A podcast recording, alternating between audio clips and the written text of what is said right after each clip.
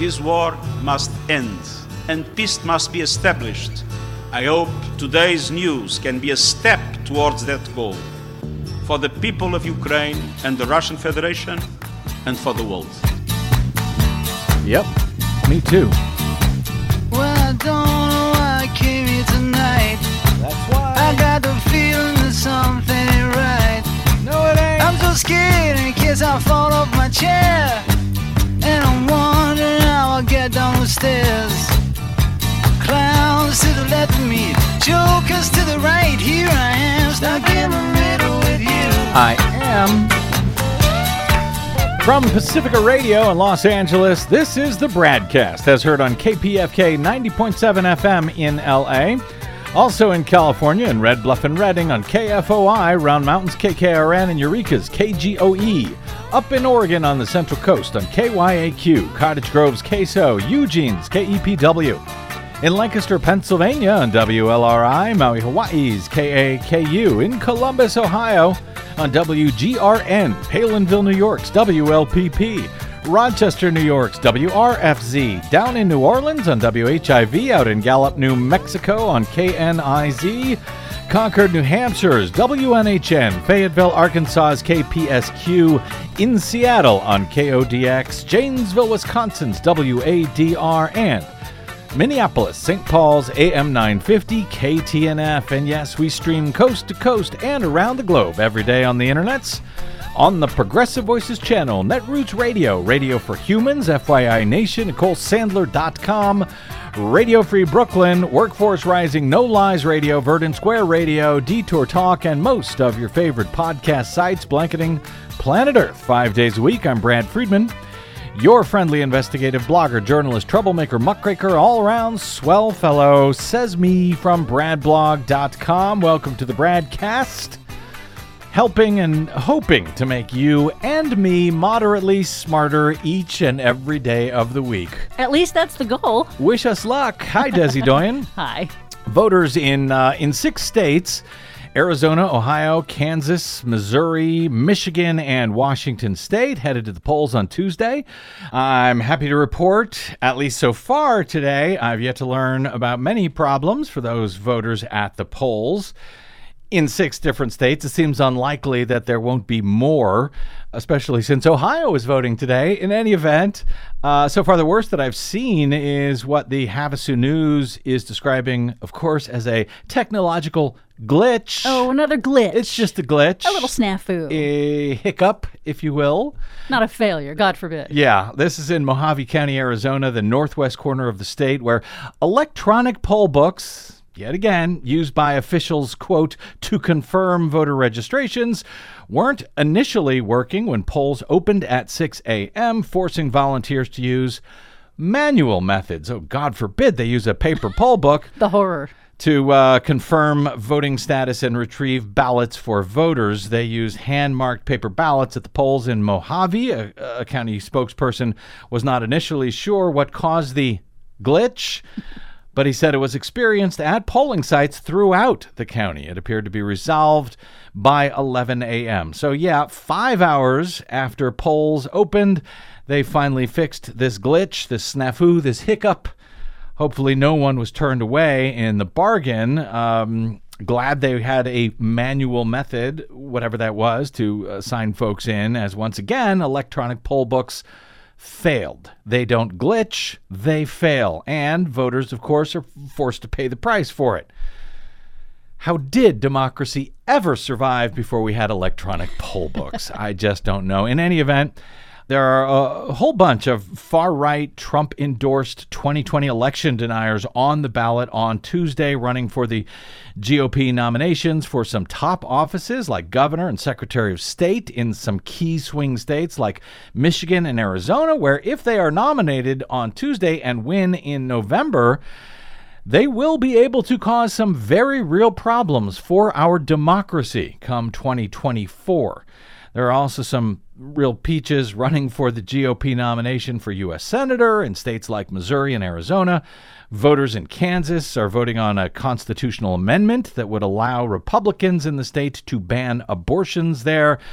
In any event, we will have full coverage of all the madness, or at least whatever we're able to uh, wrap our brains around from reported results on our next broadcast. But in the interim, that leaves me with a rare minute or two to hit some foreign policy matters that we haven't had time to focus on for a while with all of the ongoing domestic madness of late.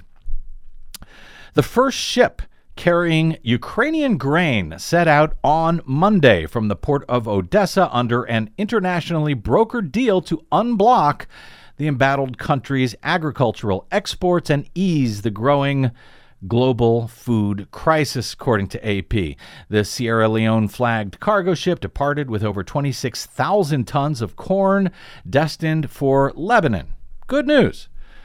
And there hasn't been a lot of good news out of uh, Russia and Ukraine lately. Uh, the uh, both governments signed an agreement in Istanbul with Turkey and the UN on July 22, clearing the way for Ukraine to export 22 million tons of grain and other ag products that have been stuck in Black Sea ports because of Russia's invasion of Ukraine. The deals uh, also allow Russia to export grain and fertilizer.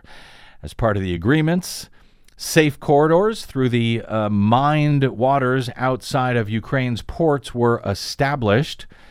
Ukraine and Russia, both major global suppliers of wheat and barley, corn and sunflower oil, with the fertile Black Sea region, long known as the breadbasket of Europe. The holdup of shipments because of the war has worsened rising food prices around the world and threatened hunger and political instability in several developing nations. Ukrainian President Vladimir Zelensky sounded a cautious note on Monday, calling the shipment, quote, the first positive signal that there is a chance to stop the spread of a food crisis in the world.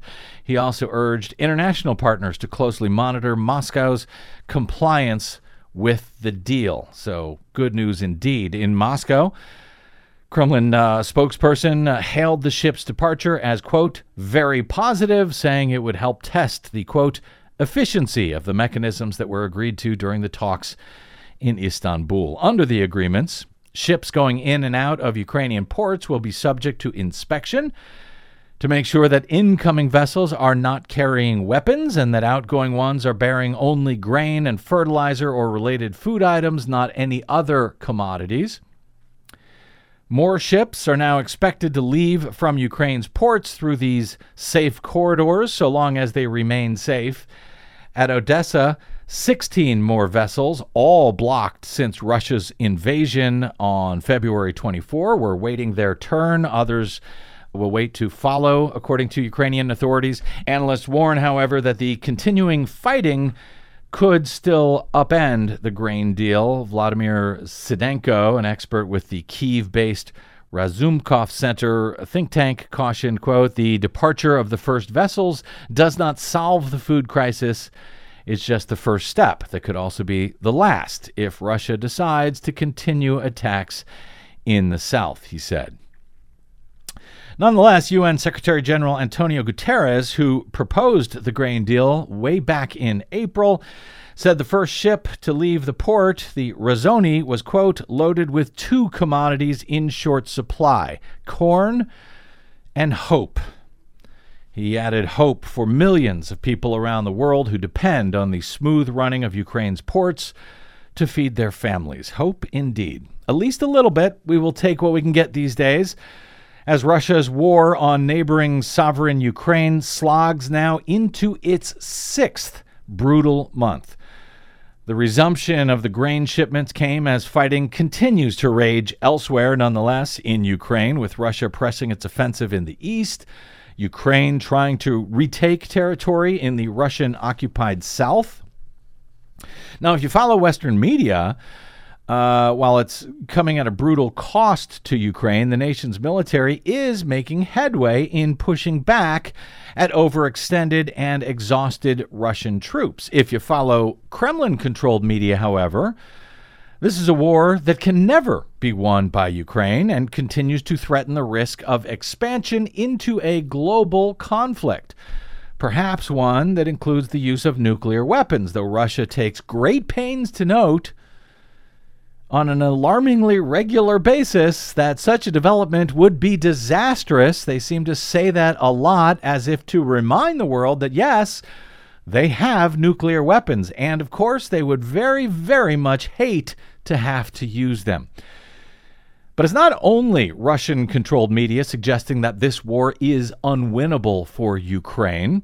A number of foreign policy centered Western media outlets and think tanks have argued similarly in a push for peace talks and a ceasefire in the now war torn nation of Ukraine. A conversation about that with a longtime expert on the subject matter and how if it's even possible to find our way towards an end to this deadly, horrific Russian Ukraine war. That's next on the BradCast. I'm Brad Friedman.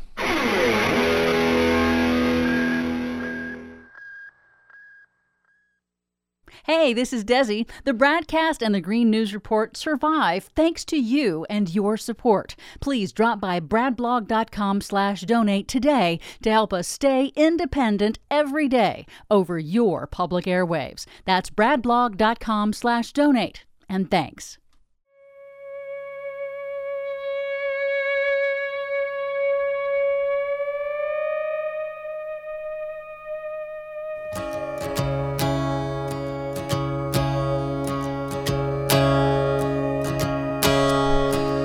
Welcome back to the BradCast. Brad Friedman from BradBlog.com.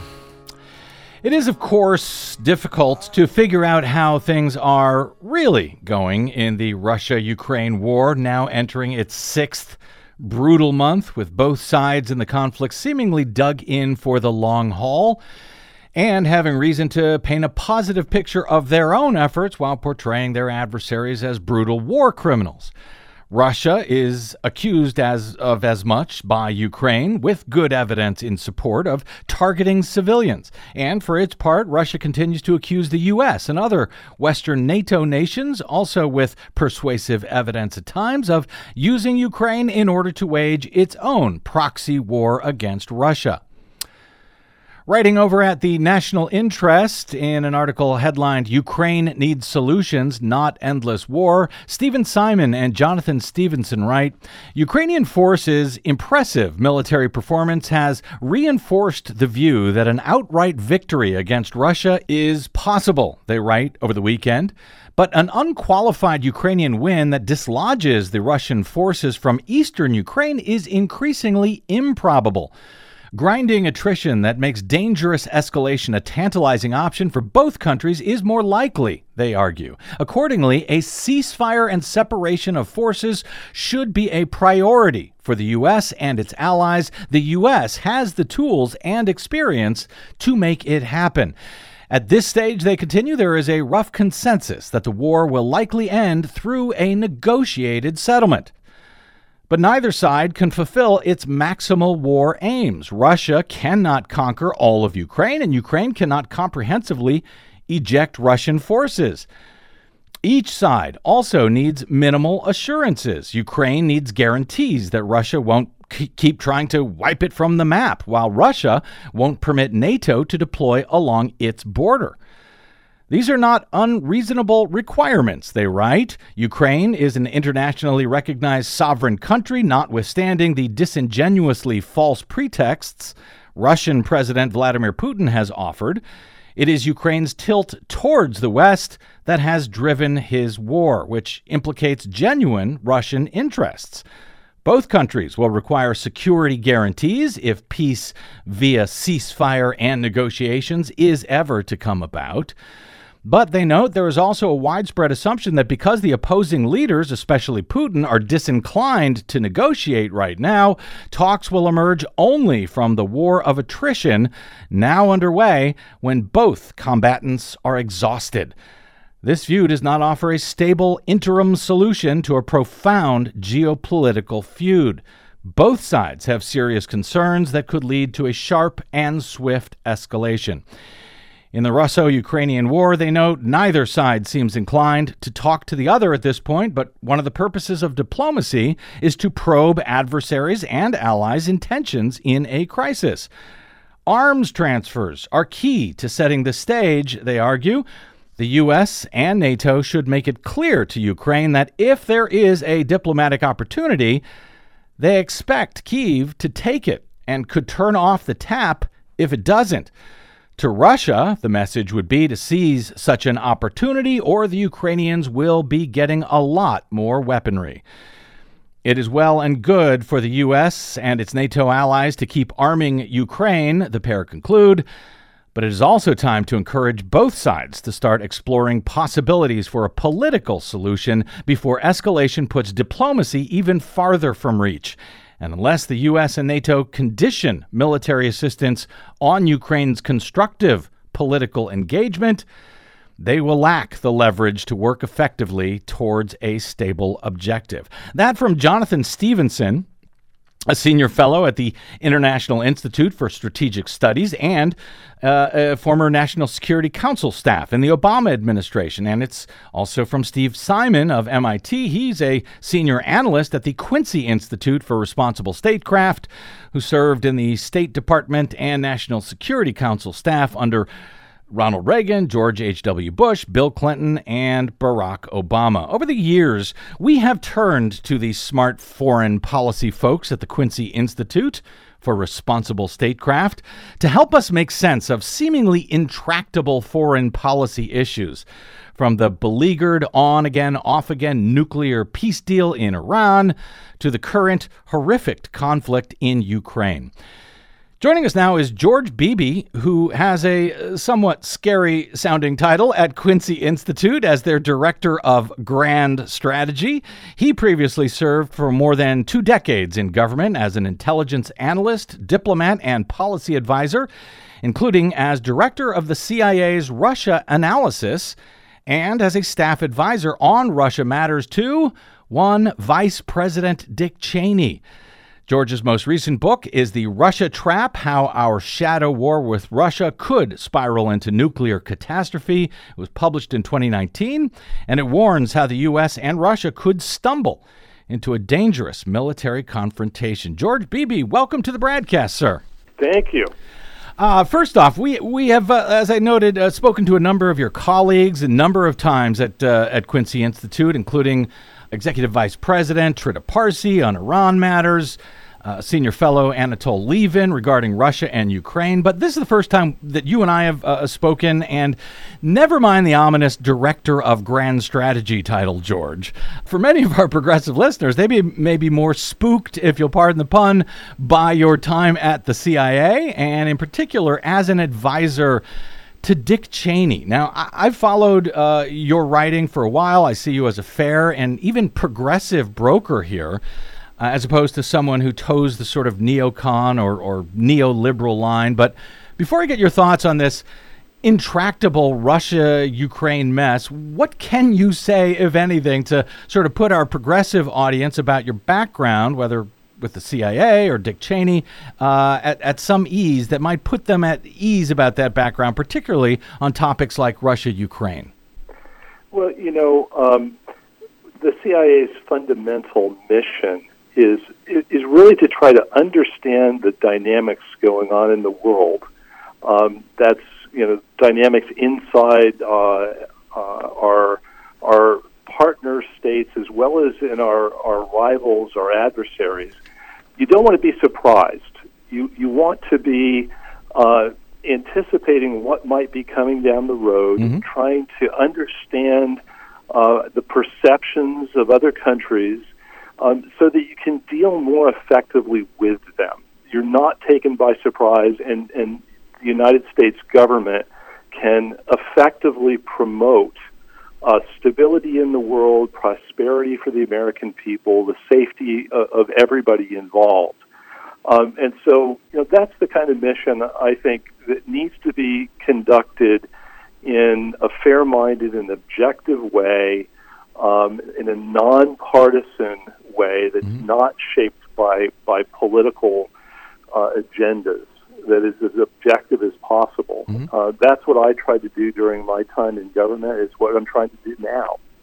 And what to those who might say, well, the CIA, they're the ones uh, who started all this problem uh, back in 2014 by uh, causing or supporting the Maidan revolution in, uh, in, in, in Ukraine. Is, is that a fair case to make? Well, no, I don't think so. Uh, the CIA uh, is, is, not supposed to be a policy advocacy organization. Um, it's meant to uh, help our government policymakers understand the situation in the world so that they can make effective decisions. But the, the CIA should not be a policy advocacy group. When you have an organization that is responsible for understanding threats, understanding the situation that we're facing in the world, that is also advocating a policy, it can't be objective in assessing those threats. The idea behind creating the CIA back in 1947 was to take the intelligence analysis function out of the realm of policy advocacy. Mm-hmm. So, you know, I don't think the the uh, the agency uh, is out there trying to create uh, policy outcomes in Ukraine or other places in the world. It's trying to understand them so that our policymakers can make good decisions. So you would reject the notion that uh, because Russia also puts this forward that oh the CIA caused the revolution in 2014 that led to the uh, conflict in the Donbass the retaking of the Crimea and so forth you would reject that argument from Russia I, I, I do reject that argument I understand that that's the Russian perception mm-hmm. And I think there, it's it is uh, reasonable for them to have a perception that the U.S. government, as a matter of policy, was encouraging mm-hmm. the Maidan revolution and certainly applauding it. Um, but the notion that this was a secret intelligence plot hatched by the CIA, I think, is unsupported by the evidence and, and is a distortion of what reality was then. By way of uh, my own transparency here, George, I have uh, long been sympathetic to many of Russia's concerns about an ever in, enlarging NATO, encroaching towards Russia's own sovereign borders, uh, years of chest thumping, frankly, toward Putin and, and Russia, mostly by Democrats in recent years, certainly since their encroachments in Ukraine and interference in the 2016 election.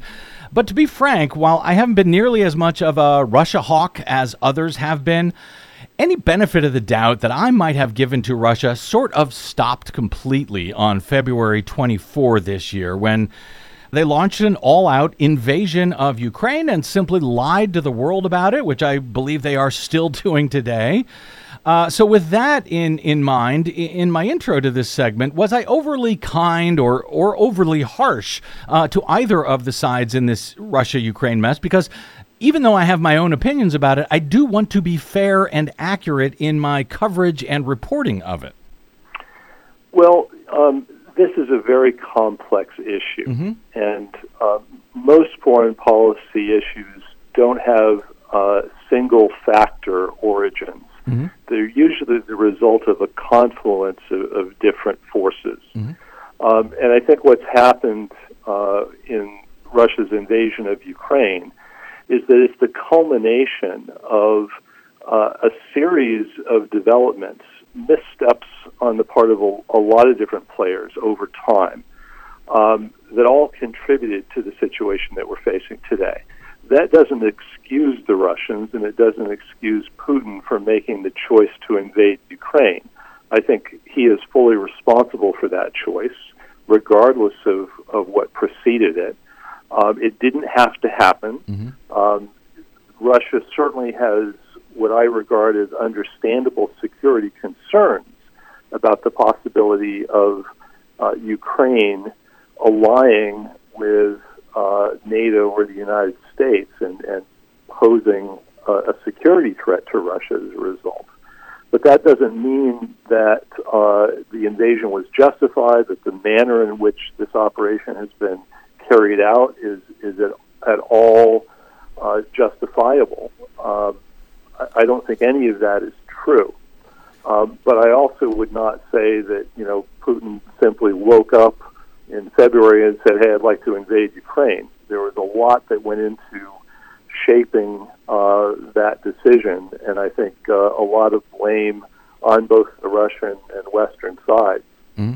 Well, and and no matter how it got started, the question now is how does it end? Uh, back in April at the Quincy Institute, you wrote a piece headlined Tell Us How This War in Ukraine Ends. It somewhat echoes the Simon and Stevenson piece from over the weekend, uh, which was headlined Ukraine Needs Solution Solutions, Not Endless War. Uh, in your piece, you cited the question that was famously asked by uh, General David Petraeus about the war in 2003, uh, describing the Bush administration's overly optimistic assumptions that that war in Iraq and its ultimate consequences uh, of, as you write, plunging the region into decades of instability, which continues to resonate for the U.S., Europe, and the world. Uh, is that the same, the similar concern that you still have now about U.S. and NATO support for Ukraine in this war as we look at the question of how and if this war ever ends? Yeah, that, that is very much my concern. I don't think we have uh, an exit plan. Uh, right now, we, uh, I think, quite rightly believe that we need to provide Ukraine with the wherewithal to defend itself. Mm-hmm to make sure that the Russians can't roll into Kiev uh, and resubjugate Ukraine. Um, and we've done that, I think, very well. Um, but um, that by itself uh, doesn't bring this war to an end. Um, and I think we need a plan, I think, as, as Steven and Jonathan quite rightly pointed out in their article, for bringing this toward a settlement. The alternative is either this escalates into some sort of direct conflict between the United States and Russia, which would have you know quite catastrophic implications, mm-hmm. I believe, uh, or we wind up with an open wound in Europe for years and years and years to come. And there are all sorts of uh, very damaging uh, knock on effects from that sort of unresolved, ongoing conflict uh, that um, obviously hurt Ukrainians first and foremost, but um, they pose, I think, great dangers to Europe, uh, to the United States, and to the rest of the world in the form of economic uh, depression, mm-hmm. uh, famine, uh, and political uh, instability in much of the global South. Um, and you know, we, we I believe, uh, need to be thinking about how does the United States use its leverage, and we have a lot of it in this, to steer this toward a settlement so that we can minimize the prospects of those very real dangers that uh, I'm talking about. Yeah, and I want to talk about that uh, prospect. Uh, but you know, I've heard from my uh, a lot of my progressive colleagues and you know some listeners, uh, as as Simon and Stevenson suggest in their piece at National Interest, that Ukraine can never actually win this war with Russia, and that the U.S. is sort of irresponsibly and misleadingly suggesting that, in fact, they could, and when the only way out of this is, in fact, a negotiate well ceasefire and negotiation. Do do you agree with that general argument? I do. Um, I don't believe that the Ukrainians can drive Russian forces out of Ukraine altogether. Mm-hmm. Uh, the Russians have a significant ability to escalate this uh, up to and including the use of nuclear weapons uh, before they would allow that to occur. Mm-hmm.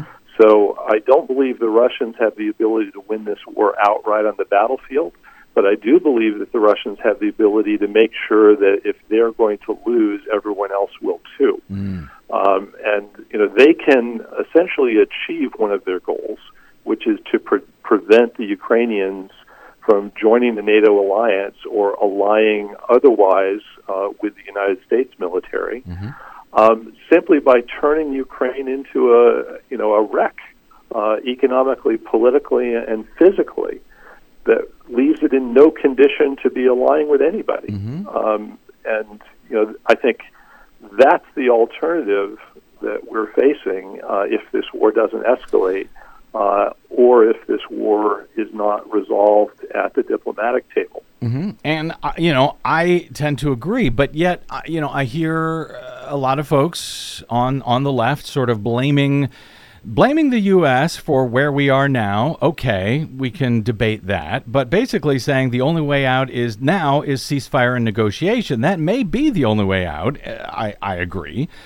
But there seems to be this notion that you know somehow the U.S. should force the Ukraine, uh, force Ukraine somehow which is, you know, after all, fighting for its life, defending its own sovereign nation uh, at, at, an unspeakable cost, that somehow they should be forced to negotiate and or call a ceasefire when it is their land that they are defending. Shouldn't it be up to Ukraine if and when Ukraine actually wants to negotiate over, well, land that is arguably their own sovereign territory?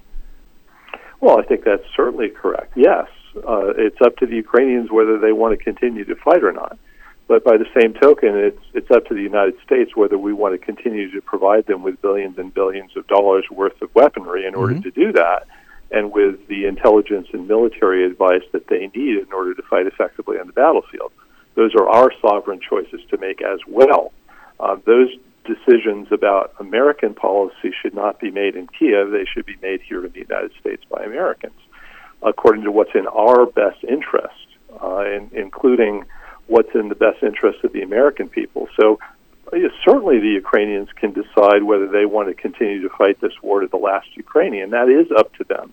But uh, ultimately, the United States needs to make decisions here about what's in our best interest, too.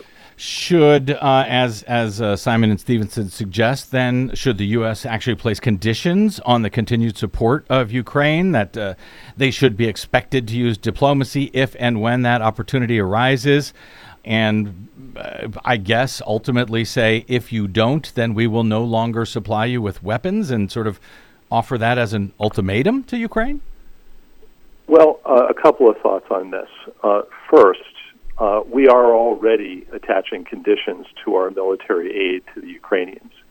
We're making decisions about what weapon systems we believe are safe to provide them. Mm. Uh, and we're trying to strike a balance between what will be effective on the battlefield and allowing Ukraine to defend itself and to stymie Russia's attacks, uh, but also uh, not crossing uh, an invisible red line into providing weapons that might uh, uh, I think, recklessly risk the possibility of escalation into direct conflict between the United States and Russia.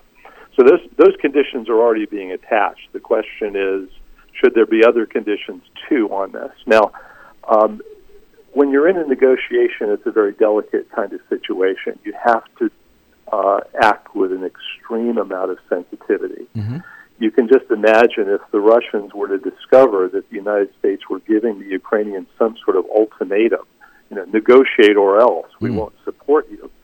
Um, that would give the Russians an enormous incentive not to make concessions mm. in the negotiation, mm-hmm. in in the belief that uh, the United States can essentially do uh, a good part of Russia's negotiating for it um, by mm-hmm. exerting mm that kind of pressure on the Ukrainians. So I, we have to be extremely careful about that.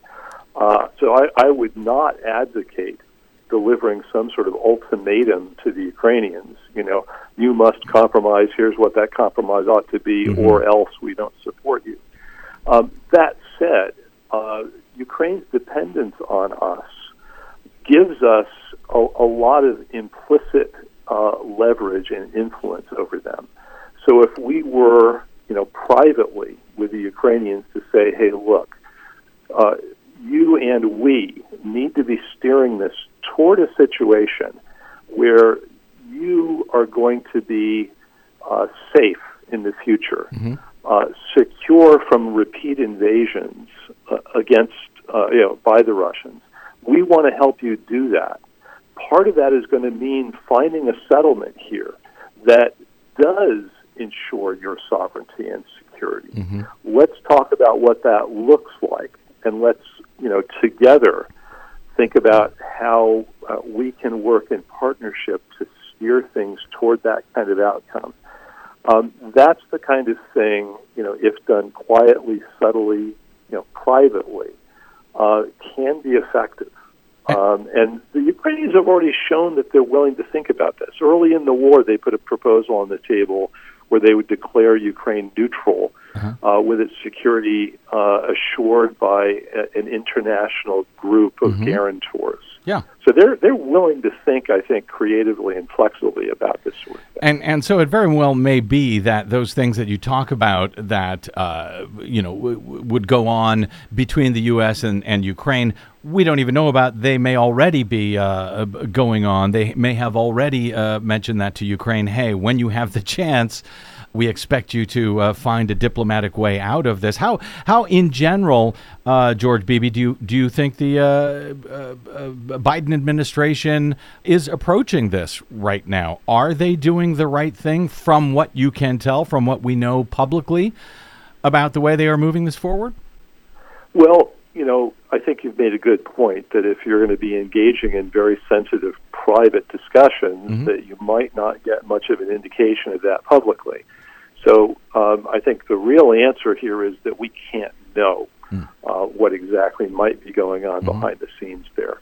What I can tell you is my impression here in Washington is that we're putting a lot more effort into arming the Ukrainians uh, and hoping that we can uh, arrest some of the momentum that the Russians have had on the battlefield over uh, the past few months, and in so doing, enable the Ukrainians to negotiate from a more advantageous position. But I don't get the sense, uh, and I, I, I admit I, I don't have full transparency into this, but I don't get the sense right now that we're moving very seriously along a diplomatic track.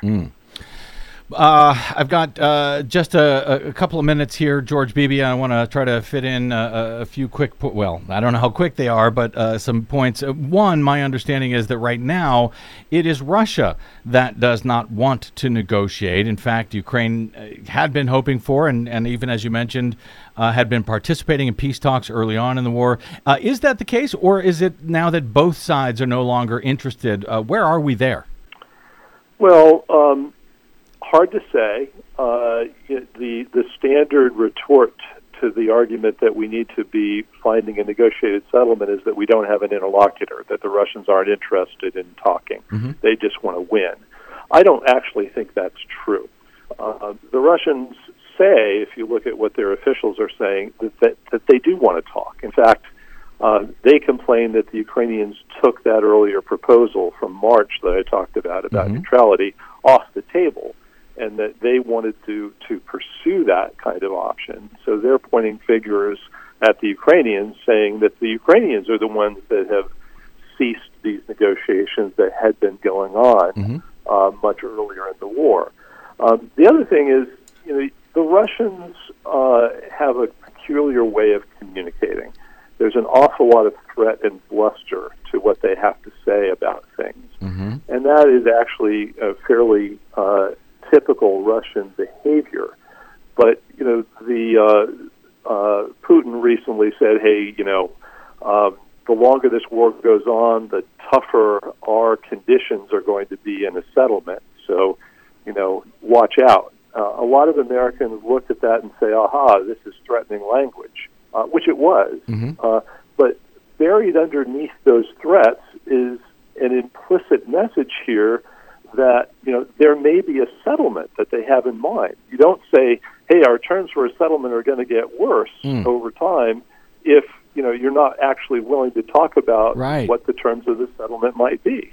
if you're actually asking, trying to say, "Hey, now's a good time to find that settlement," eh, which which sort of, you know, the the the threat of this turning nuclear is obviously very scary, but it seems to me that the the, the very real fear of that is actually used by Russia and its propagandists, knowingly or otherwise, to sort of scare public opinion into conceding this whole mess to Russia.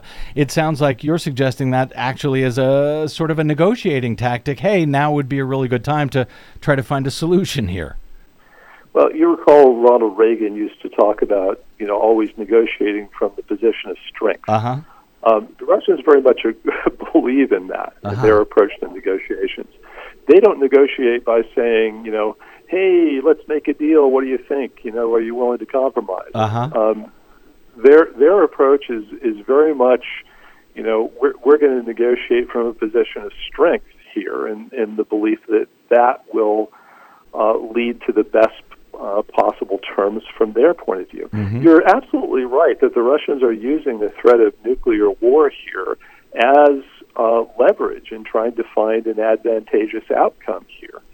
Um, that you know there there is a war going on on the battlefield. There's also a war going on in the information sphere, where both sides are trying to shape perceptions and, and gain advantage there in the battle for opinion. Um, that doesn't mean, however, that the threat that this might escalate is entirely conjured out of thin air. Um, we are, in fact, in a situation where the United States is in a proxy war with the world's largest nuclear power over an issue that, that the Russians believe is central to their national security. Um, that's the kind of situation in which escalation is inherently a, part, a, a danger Yep. of this. Doesn't mean that it's likely, but it also means that we can't treat this in a frivolous manner. It's a real threat. It's a dangerous game indeed. Uh, finally, and speaking of dangerous games, uh, George, this is an un- unfairly huge question uh, to give you for the few seconds that we have left. But Democratic House Speaker Nancy Pelosi landed in uh, Taiwan uh, late on Tuesday after reportedly being dissuaded from that trip by President Biden and the Pentagon for fears of exacerbating tensions between China and the U.S. Uh, as it's the highest level visit to Taiwan since then Republican House Speaker Newt Gingrich visited back in 1997, I believe. Uh, I have noticed Russian media has been a- absolutely obsessed with the well with the possibility of this visit now for for several days and they frequently argue that the US is meddling in China's sovereign affairs uh, in what seems to me to be a way to distract from or uh, counter what Russia uh, themselves are doing in Ukraine. As a Russian expert and as director of grand strategy at Quincy Institute, how does the uh, the Pelosi visit to Taiwan affect Russia, and is it an ill-considered move amid these uh, increasingly tense relations between China and the U.S.? Well, um, from the Russian point of view, um, their uh, relationship with the West is over. Um, they no longer have any realistic possibility of good relations with Europe and the United States, you know, anytime soon. So this war in Ukraine has made them almost completely dependent on China.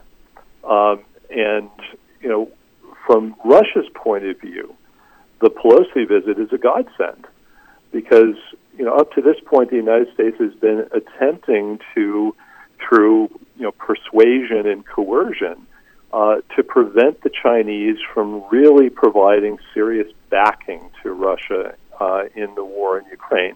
And the Chinese have been quite ambivalent about this. I think uh, they uh, have have been hesitant to side openly with the Russians in this. Um, and what the, the Pelosi visit essentially is doing is, uh, you know, exacerbating tensions between the United States and China in a way that will only encourage the Chinese to side more overtly with the Russians. And, and you know, the the ultimate problem from our point of view would be if the Chinese provide the Russians with real military assistance in all of this. That that could have a quite decisive effect on prospects on the battlefield. Uh, so, uh, you know, the Russians are essentially thanking uh, Nancy Pelosi for, you know, exacerbating the U.S.-Chinese relationship in a way that could help uh, Russia form a much closer, uh, more cooperative partnership with China. Before I let you go, George Beebe, uh, my producer Desi Doyen slides me a question here, uh, wondering if uh, you know if, if if Russia ever actually had a legitimate concern about Ukraine had they joined if they had joined NATO. Was there ever actually a real threat to Russian sovereignty uh, on on its borders? Uh, or is everything we're looking at now really based on something much larger, you know, geopolitically, rather than a real threat that they actually felt from Ukraine? Well, um, you're asking me to, to uh, compare Russia's perceptions with reality, and you know, in, in almost all cases, um, perceptions are what matter in motivating behavior, Mm. and there is usually a gap between perception and truth. All nations suffer from that gap to one degree or another.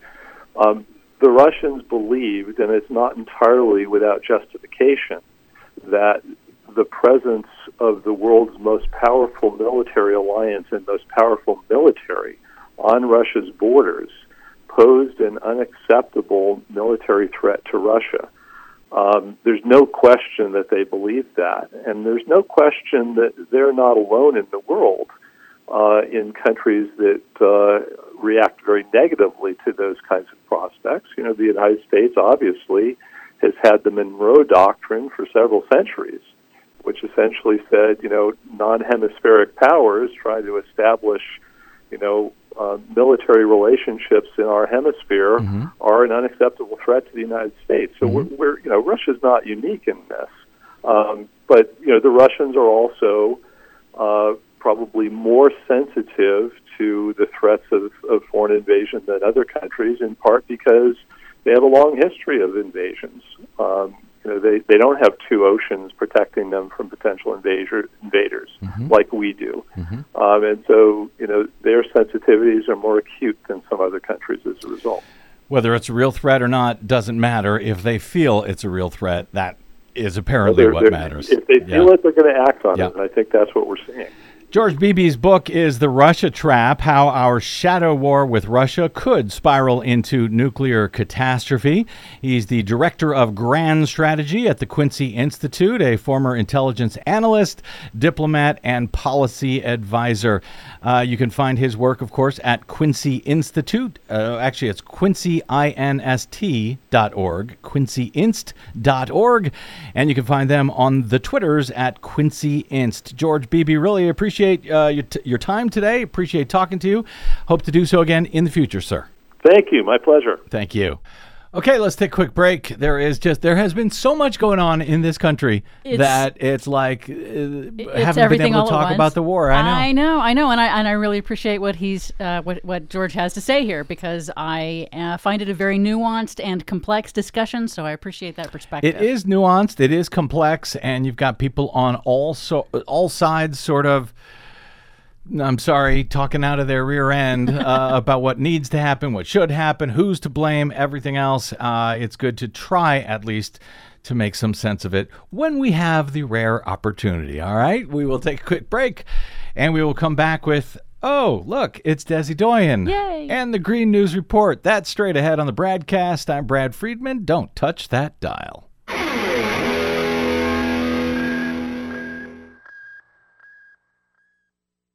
Hey, this is Brad. If you haven't noticed by now, it's no easy feat finding facts, real facts, not alternative facts, over your public airwaves. We try to bring you real facts, truth, and clarity without fear or favor each and every day on the BradCast. But we need your help to do it, and that help is needed more now than ever. Please stop by bradblog.com slash donate today. That's bradblog.com slash donate, and thanks.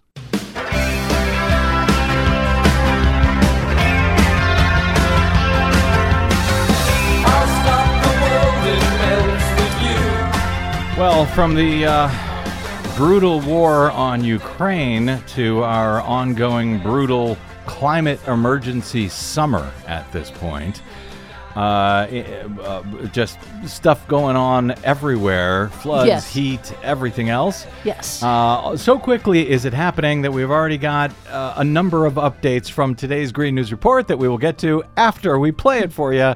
Our latest Green News Report. it's going to get worse. And I think that we will be updating it maybe even for weeks to, to come. Death toll rises in Kentucky floods as extreme heat and fires sear the West. Good times for big oil. Plus, This is a major piece of legislation that they say would pay down the national debt, cut healthcare costs, fight climate change, and battle inflation. Manchin Schumer compromise bill could be a game changer for climate. All of those game changers and more straight ahead from BradBlog.com. I'm Brad Friedman. And I'm Desi Doyen. Stand by for six minutes of independent green news, politics, analysis, and snarky comment. Things could get much hotter, according to climate activist Al Gore. Gore went on the Sunday shows this weekend warning that our atmosphere could get a lot worse. Thanks, Al. Where were you 20 years ago when we could have done something about. I'm sorry, he what? This is your green news. Well, maybe if more people had voted for him than the other guy, he would have had a chance to be. Oh, oh, I'm sorry, what? Oh. This is your green news report. Say hi to Tipper. What?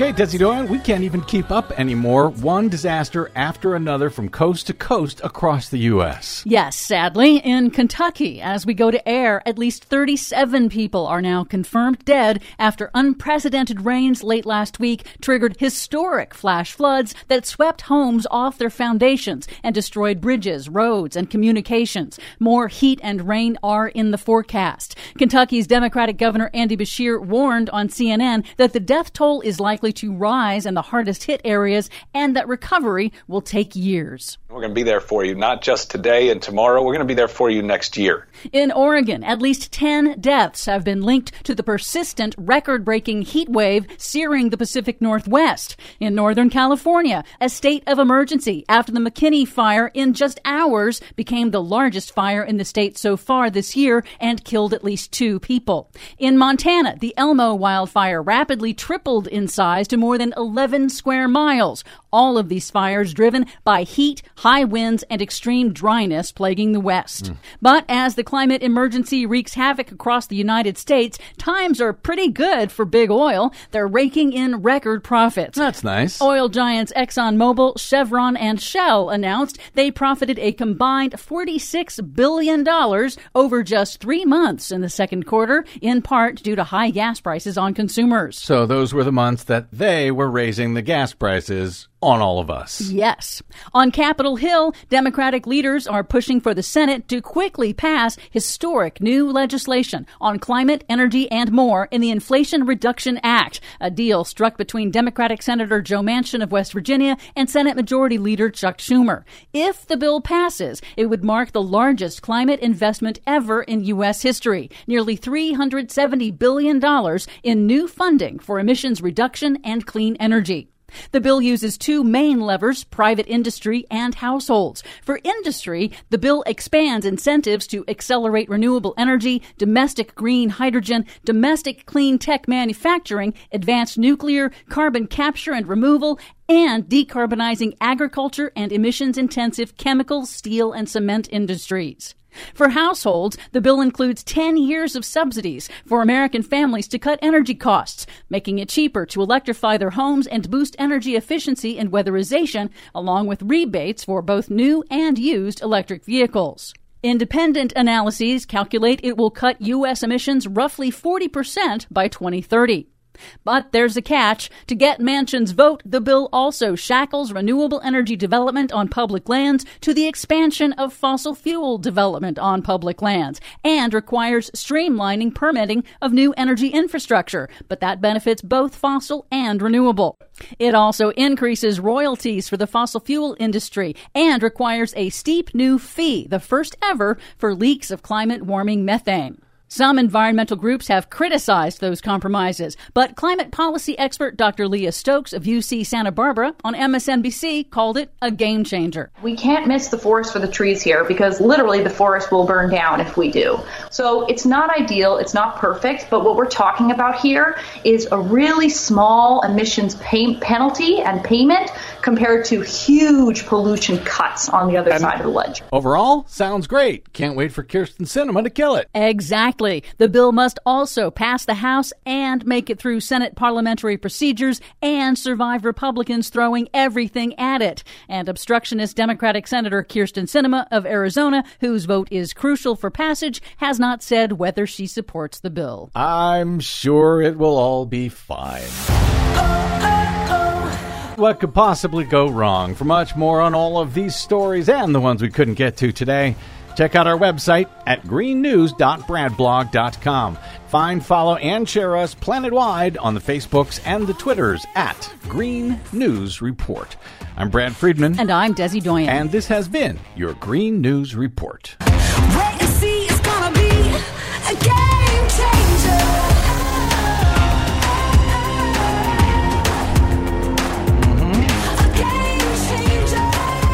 We could use a game changer Indeed, we could. right and around now. As yeah. you had mentioned, there are sadly some updates to many of those top stories that we had of the extreme weather disasters Yeah. hitting across the United States. In California, from Yeah. the McKinney fire in Northern California, now two more people have been found dead, bringing the total to four.